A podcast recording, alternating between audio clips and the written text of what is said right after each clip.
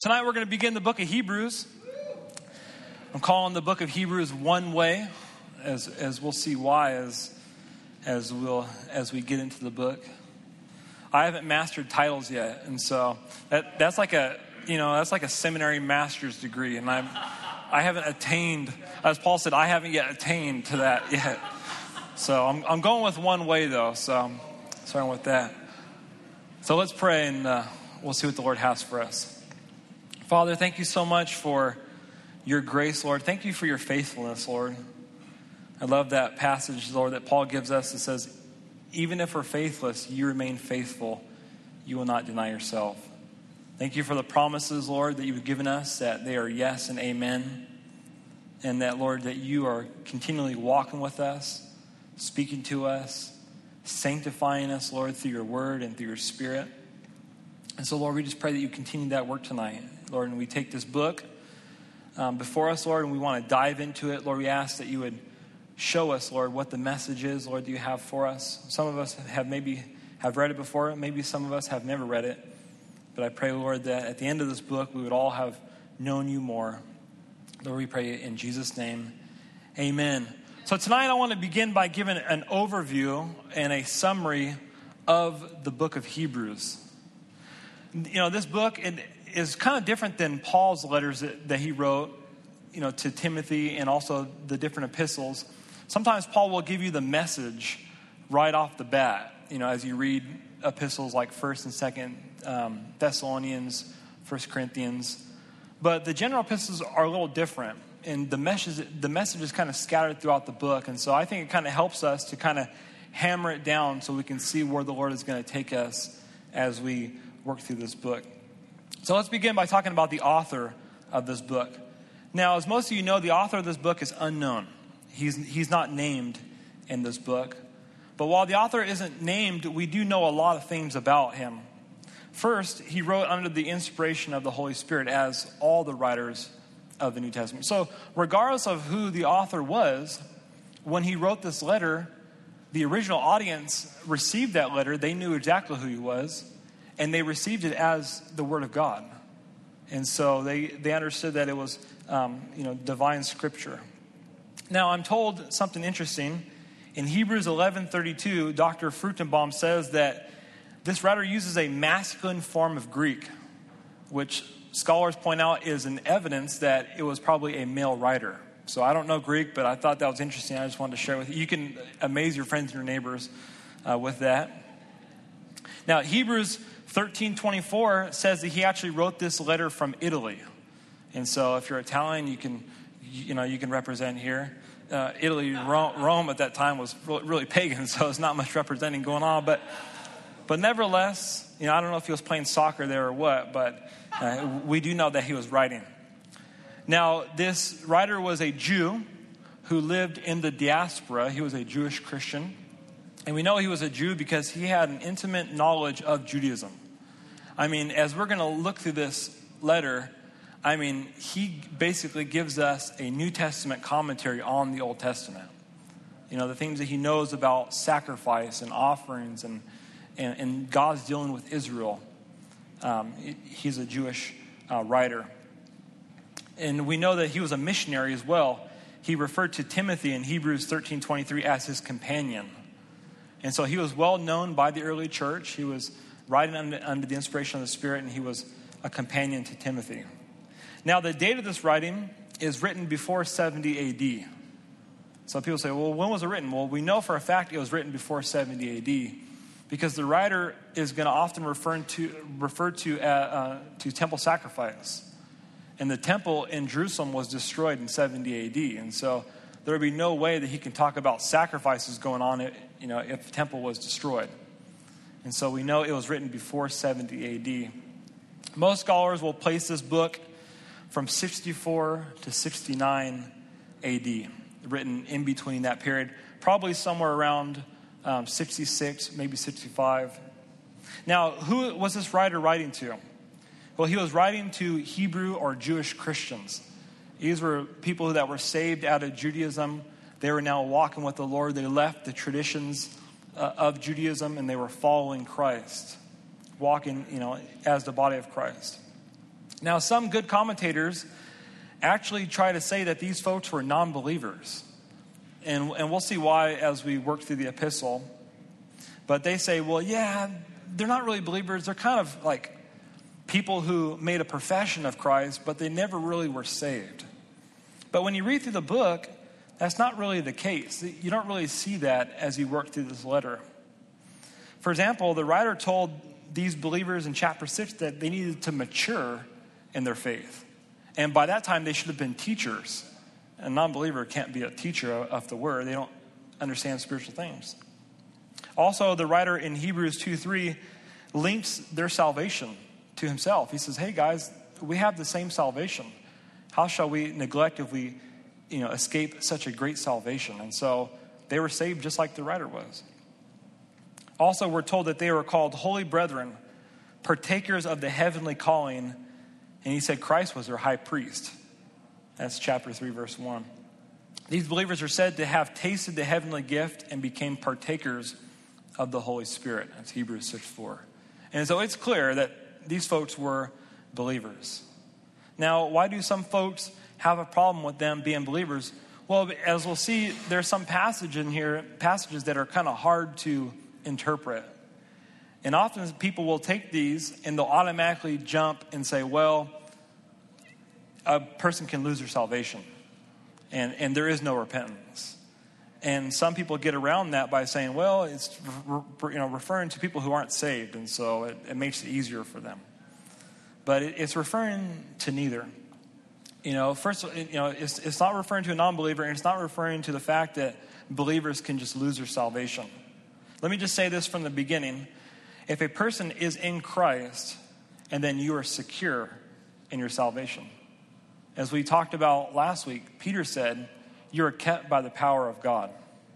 Now, obviously, a person has to make a true profession of faith. They have to truly believe in the Lord and accept Him. I mean, it's not just easy, easy believism, but a person needs to believe on Christ and turn from their sins. And when they do, they're born again.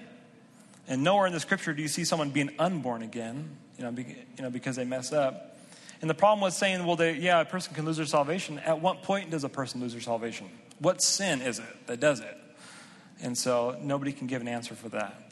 The believer is secure in Christ. We're, we're held by the Lord. No one can pluck us out of his hand. And so, you know, so as we'll see, we'll, we'll answer these different things as, as we go through this book. Now, concerning the location of these believers, where they lived, the best theory, I believed, is they lived outside of Jerusalem and the surrounding areas of Judea. Hebrews 12:4 says that these believers had not yet resisted to blood, and we know that the church in Jerusalem had already been shed, you know, their blood had already been shed. Stephen had his blood shed. Also, the apostle James had his blood shed. Now, while that was so, they had to live close to Jerusalem because the Hebrew tradition and also the Hebrew sacrificial system had a strong pull on their lives. And so, as we'll see, many of these folks were saved out of the Hebrew tradition. You know, at that time, the Jews came from two different cultures. There were Galilean Jews, you know, Hellenists, and there were Hebrew Jews. The Hebrew Jews were the strict traditionalists. They kept the oral law, and they were very strict. And um, know, also, you know, they kept the sacrifices, as did the, the Hellenist Jews, but, but they were more strict in their culture. These folks were probably Hebrew Jews. They were saved out of that culture. And, um, but yeah, as we're going to see, this sacrificial system, that culture still had a strong pull on them. And it was probably stronger because they were closer to um, Jerusalem. Now, let's talk about the background and theme of this book. Now, the basis of this writing is that these Hebrew Christians need, needed to be encouraged because they were under persecution, they were under attack from the enemy. I mean, they were under attack from, from many different ways. First, they were under attack from Rome. They believed in Christ. They would know, you know, they would not bow the knee to Caesar. They were separated from the world and, and, and all of its wickedness, desiring to walk with the Lord. And because that, they were looked at as outcasts from the world. They were in the world, but they were not of the world. But their main attack was from their own heritage, from the Jews themselves. So here's why. Here's, here's why. Around AD 64, Jewish freedom fighters began giving much resistance to the Romans who occupied the land. So there was little small, small spouts of wars going on um, around 64 AD. There was a full Jewish revolt in 66 AD. And these Jewish freedom fighters succeeded in ousting the Romans from the area of Palestine. And for a time, they even enjoyed a brief period of freedom until 70 AD when Titus and the Romans came in, destroyed the temple in Jerusalem, and killed you know, a, a bunch of Jews. And they, they took that area um, back over. Now, in the 60s and around 64 AD, this was a time of Hebrew patriotism. I mean, it was at an all time high. You know, and so, you know, I mean, you know, they were rallying, they were rallying around their traditions, around their heritage. And this really caused a bad situation for these Hebrew Christians. And it really caused a hostile environment for them. You see, because they left Judaism and they left, you know, that those sacrifices, they were now following Christ. Because they followed Christ, they were excommunicated from the Jewish community. This includes being outcast from their family, from their jobs, former friends that they grew up with, now they were hated by. And, uh, and just as Jesus said, He said, Hey, you know, you're going to be hated by brothers and sisters, but you need to love me more. Just as Christ said, it was happening to them. And it didn't make things better that the nation around them was rallying you know, in patriotism. But they weren't following that. They were called to live for Christ, to focus not on an earthly kingdom, but on a heavenly kingdom, whose maker and builder is God. And so, and you know, so this was causing some hard times for them. They were facing emotional and both physical persecution. Yes, they had not yet died for their faith, but it was probably going to come. But they were being physically persecuted. Now, what were these Jewish believers to do during this tough time? What was the fix? Well, a teaching began to arise among these Jewish believers, as it does today at times. The teaching arose that says, hey, you can go ahead and compromise for a while, and then after you compromise for a while, you can then come back to the Lord, repent, the Lord will forgive you, everything will be okay, and, and you can just move on in your faith. The compromise or the philosophy was this go ahead and return back to your culture to the Hebrew, uh, you know, to Judaism, begin sacrificing again in the temple, going back through all your rituals and all that stuff. And when you do that, it's going to cause peace. You know, you're going to kind of alleviate your suffering. You're not going to have to face this hostile environment anymore. And many who wanted peace at all costs, they wanted rest at all costs, found this solution to be a good one. They're like, yeah, that's a good idea man, I can, if, if I can just alleviate my suffering and persecution, I mean, just by going in and starting to sacrifice again in the temple, by returning back to my heritage in this time of patriotism, well, this sounds like a good thing. Well, the writer got word of this. How did he get word of this? News travels quick in the New Testament. somehow, somehow, word got to him. And I love these men in the Bible who had such a burden for the people of God. What would I have done if I would have got word? Oh man, they're crazy. What are they doing? Oh, yeah, well, I'll pray for them. Kind of thing. No, the writer was stirred. Obviously, he was under the inspiration of the Spirit, but he was stirred to exhort them hey, guys, that's not a good idea. And he shows them that the road that they're on is a one way road. I hate driving around downtown Visalia. I mean, you know, I mean, it's crazy. Downtown San Diego is even worse, even though San Diego's beautiful. I mean, wow. But I mean, one way streets, man, they drive me crazy. I mean, you know, it's like you get on, you're like, I can't go that way. It's a one way street and, th- and things like that. Now, they were on a good one way street. that was the one way street that they wanted to be on. And the writer of the Hebrews is going to tell them that, really, in this epistle. He's going to tell them, hey, guys, the street that you're on is on a journey and the signs are pointed forward. It's a one way street. If you turn backwards and try to go back the other way, you're going to have signs of danger. Don't go that way. One thing I love about Colombia, and Alex will appreciate this, is whenever you're driving in Colombia, they have these signs with two cars and they crash. It has like a little puff of smoke. You know, it's like, it's, it's just a classic thing. Every, every time we go, we just love those signs. They're, they're great little illustrations. And everybody understands them if you, you know, if you do you know, pass someone the wrong way, even though everybody does pass each other, you know, you're going to end up going heads up with somebody and, and, and crash. And so to turn around and try to go backwards is to go the wrong way. The writer is going to show them, hey, we're on a one way street, and our focus is on the only way to heaven, which is Jesus, the way, the truth, and the life.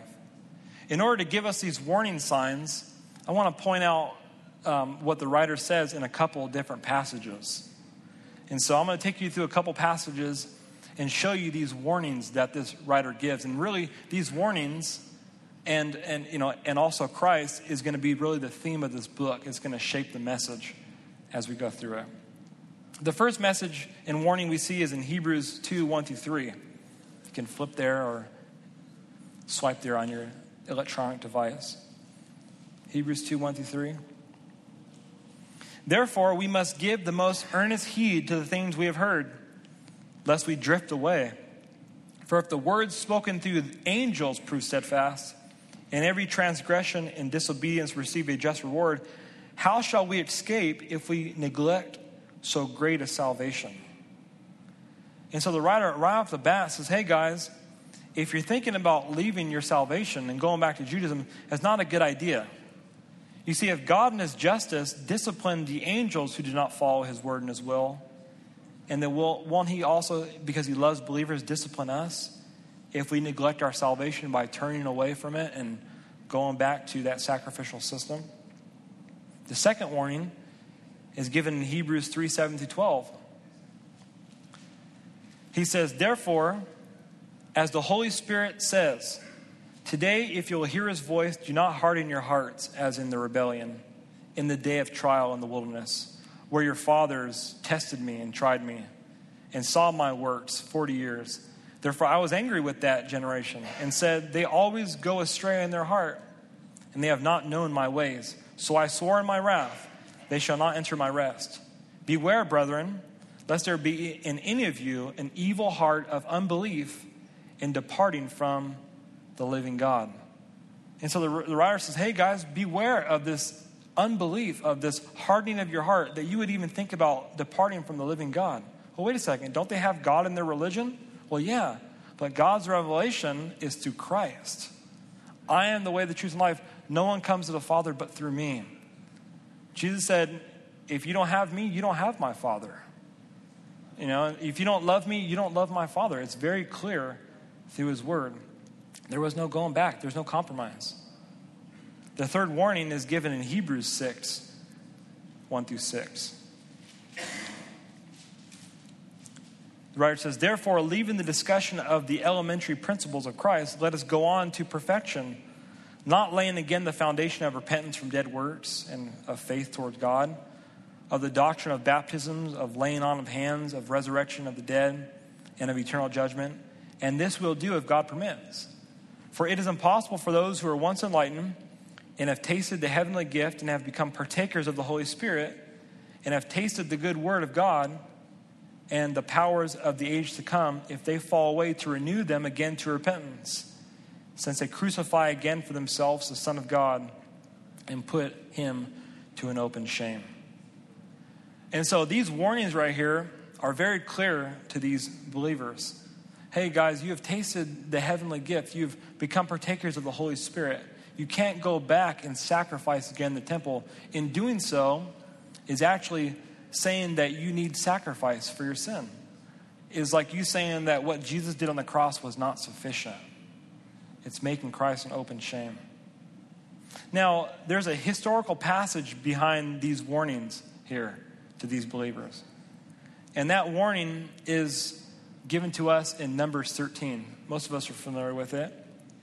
God led the children of Israel out of, you know, out of Egypt. He led them into the wilderness, and there, for some time, they stood at Mount Sinai, and there the Lord gave them His law.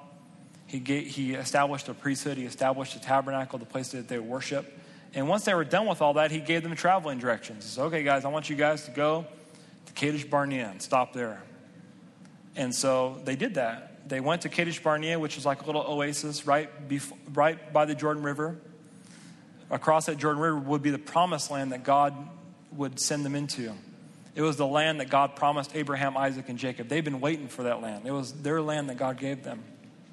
So they stopped there and they decided to send in spies into the land, 12 spies.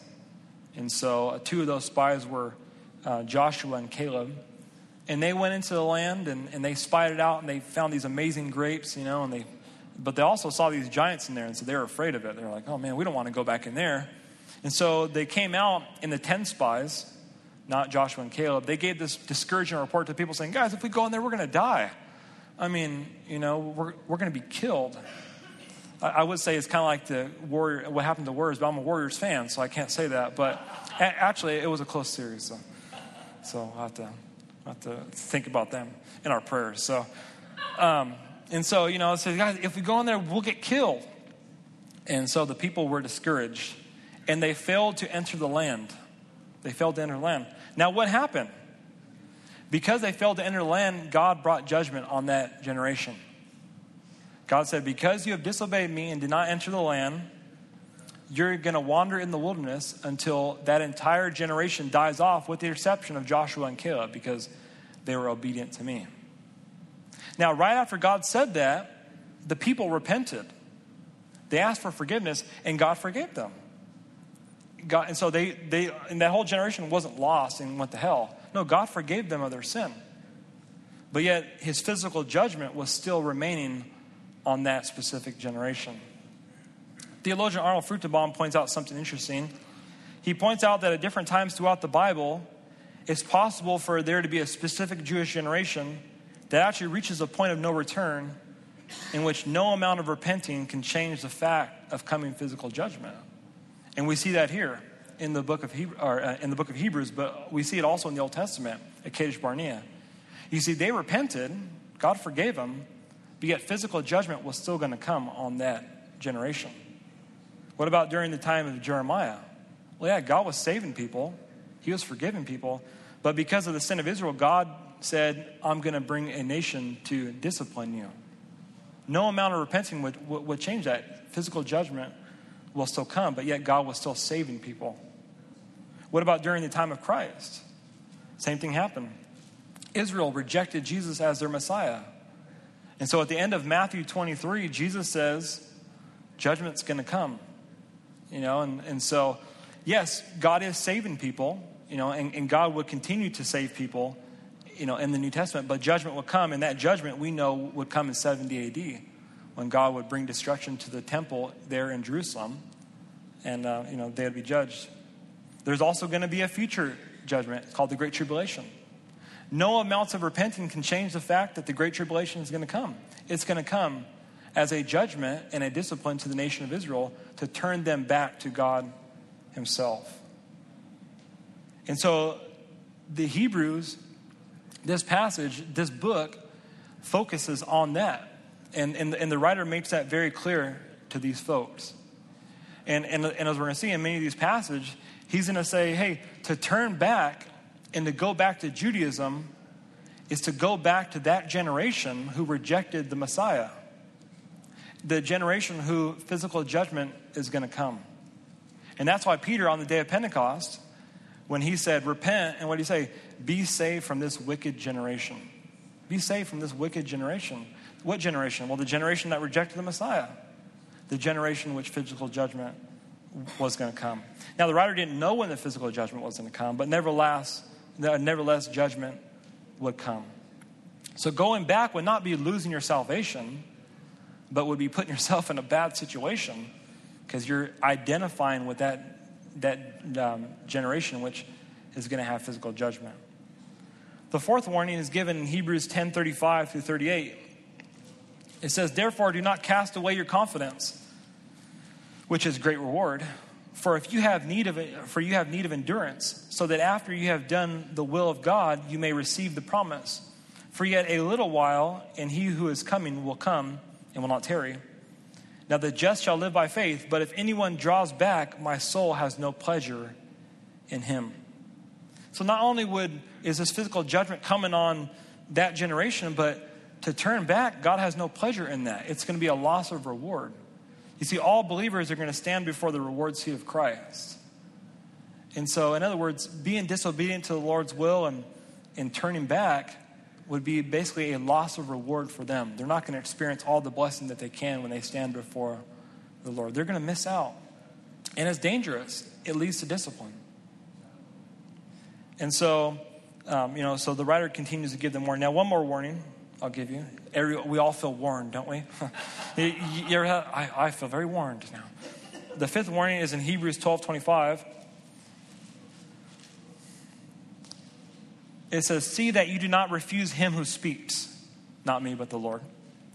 For if they did not escape who refused him who spoke on earth, much more shall we not escape if we turn away from him who speaks from heaven.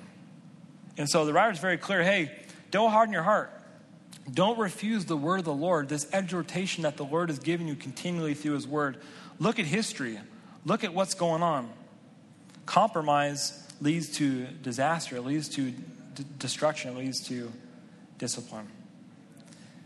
And so rather than drifting away and turning their back on the Lord and on his will and on his word, they were to press forward. They were, they were on that one way street. And it was a good one way street. It was a road to blessing, the, the highway to heaven, right? Without Michael Landon. You know, it was, it was pressing forward for the Lord for his glory. Now, not only were they on a one way street, but their eyes should have been focused on Jesus, the one way to heaven. And that's really what the writer sums up in chapter 12, verse 12, or excuse me, uh, chapter 12, verses 1 through 2.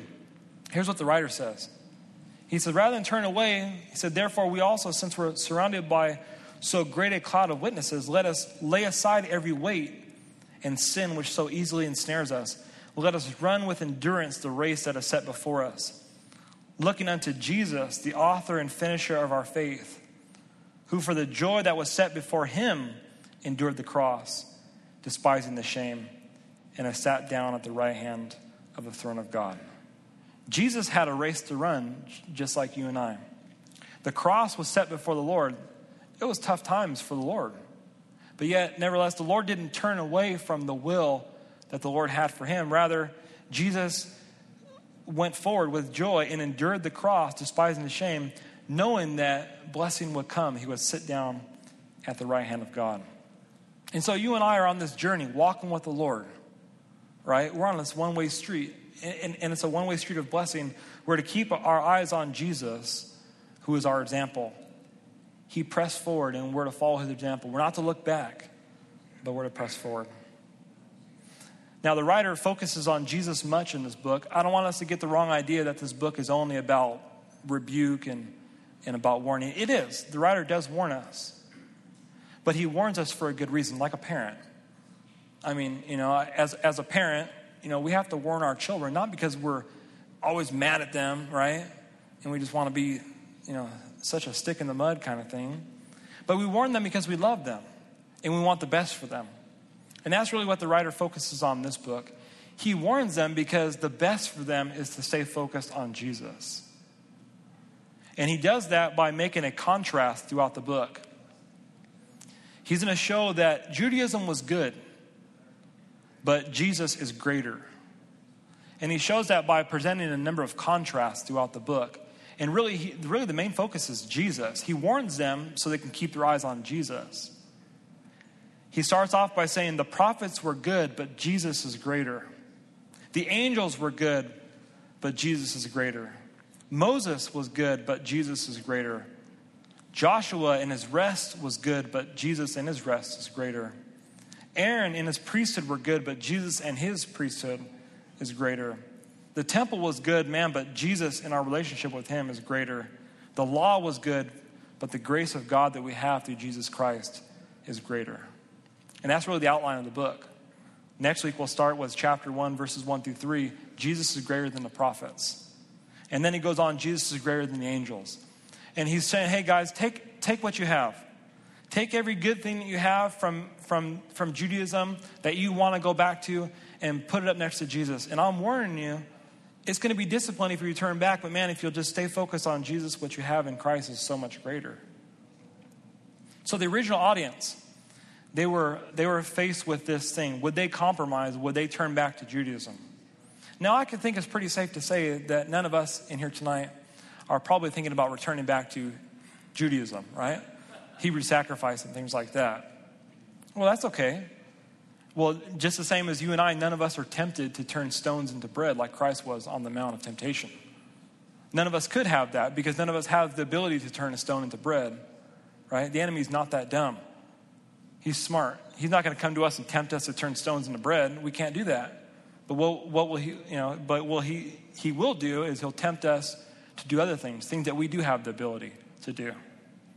And even so, you and I, we're not faced with compromise and turning back to Judaism, but nevertheless, in our age and our culture that we lived in, we are faced to compromise and turn back to the old life, to turn back to the world. We're tempted with 21st century struggles as we face our culture in the United States.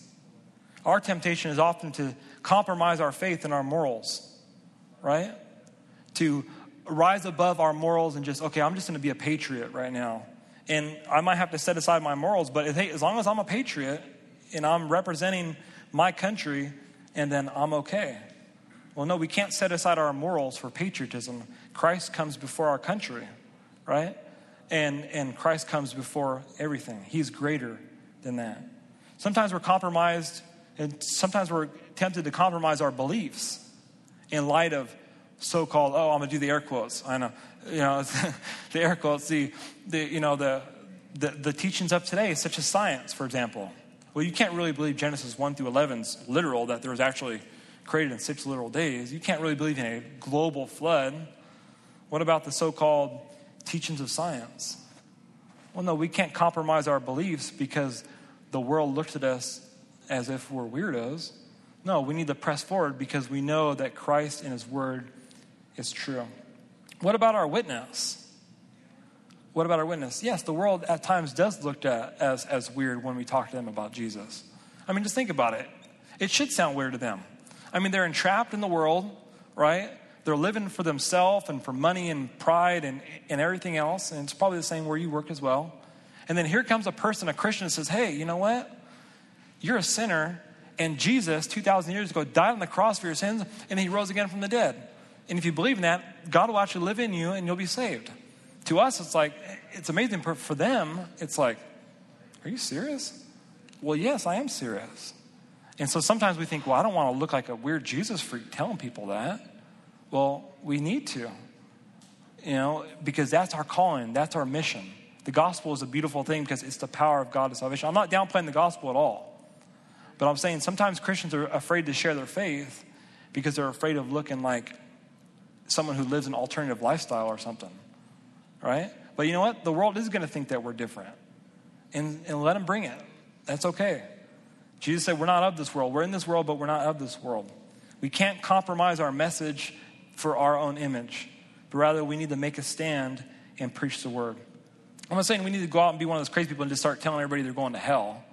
I mean, Christ used wisdom when he ministered to people, and, and he knew how to minister to people. But nevertheless, he spoke the word of the Father and did the works of the Father. So we need to press forward. The message is for us. Don't compromise. There is no turning back. We're on this one way street. We need to press forward with the Lord and keep our eyes focused on Jesus. Compromise is destructive. There's a lot of great examples, but one great one is in the book of Judges. You see, that generation, which died off, their children went in and took the land under Joshua. But what happened? When they got old, they also began to compromise. God brought them in the land, and they said, Okay, we're in the land now. This is great. I know God put us in the land and told us that we're to do the rest, we're to beat out these pockets of resistance, but we're in the land now, so everything's okay. And they began to compromise and allow the enemies to exist with them. Well, the result of that was that when they died off, their children didn't know anything about the works of the Lord. And that rolls right over into the book of Judges. And we're told in Judges 2 that that generation who went into the land, when they died off, their children who didn't know the Lord, they began serving idols, the Ashtoreths and the Baals, the Baals, right? They began to compromise even more. A little compromise, regardless of where you are in your Christian life, is not good. it not only hurts you, but it also hurts others. And so, whether you're just beginning your walk with the Lord and the Lord is just bringing you out of Egypt and now He wants you to enter land, don't compromise. It only leads to disaster. Maybe you're at the end of your Christian walk. The Lord can take us home right now, right? Well, let's not settle back and compromise now. Let's finish the race that the Lord has called us to run. No turning back, right? The cross before me, the world behind me, no turning back. So, this book will teach us to focus on Jesus. Even if something is good, Jesus is greater. And let's focus on Him, keeping our eyes on the prize. Amen?